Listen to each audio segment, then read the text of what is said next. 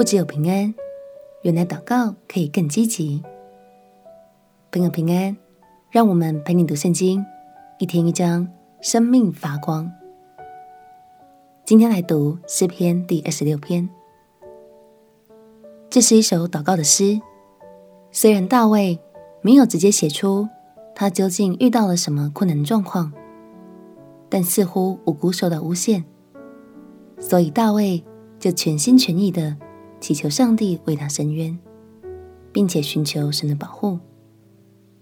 同时，大卫也很渴慕自己能在经历这些遭遇后，成为一个更好的人。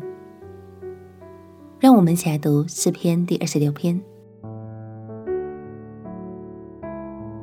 诗篇第二十六篇：耶和华啊，求你为我伸冤，因我向来行事纯全，我又倚靠耶和华，并不摇动。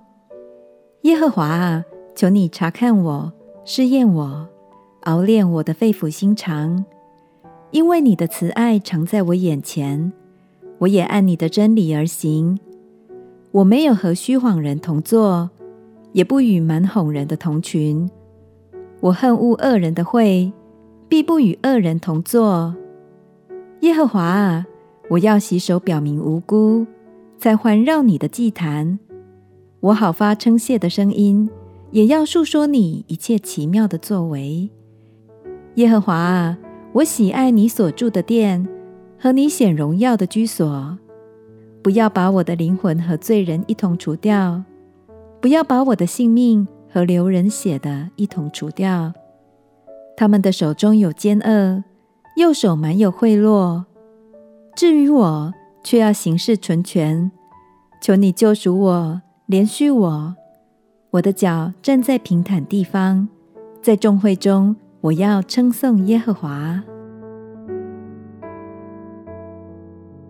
大卫说：“因我向来行事纯全，并不是在夸耀自己完美无罪，而是指在凡事上都一心一意的敬畏神，即便处在孤独、被拒绝的处境中，大卫也不只是。”追求平安无事，他更积极的求神透过这些经历来使他成长，带领他成为一个更纯洁、完全的人。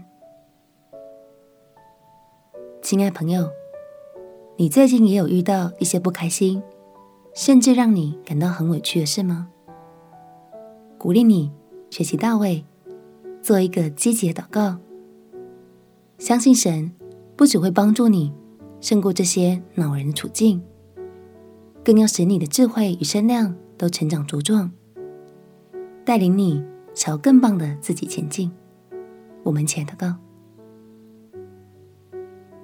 亲爱的耶稣，求你救我脱离委屈、沮丧处境，并且在这些事件里带领我成长，越来越有基督长成的身量。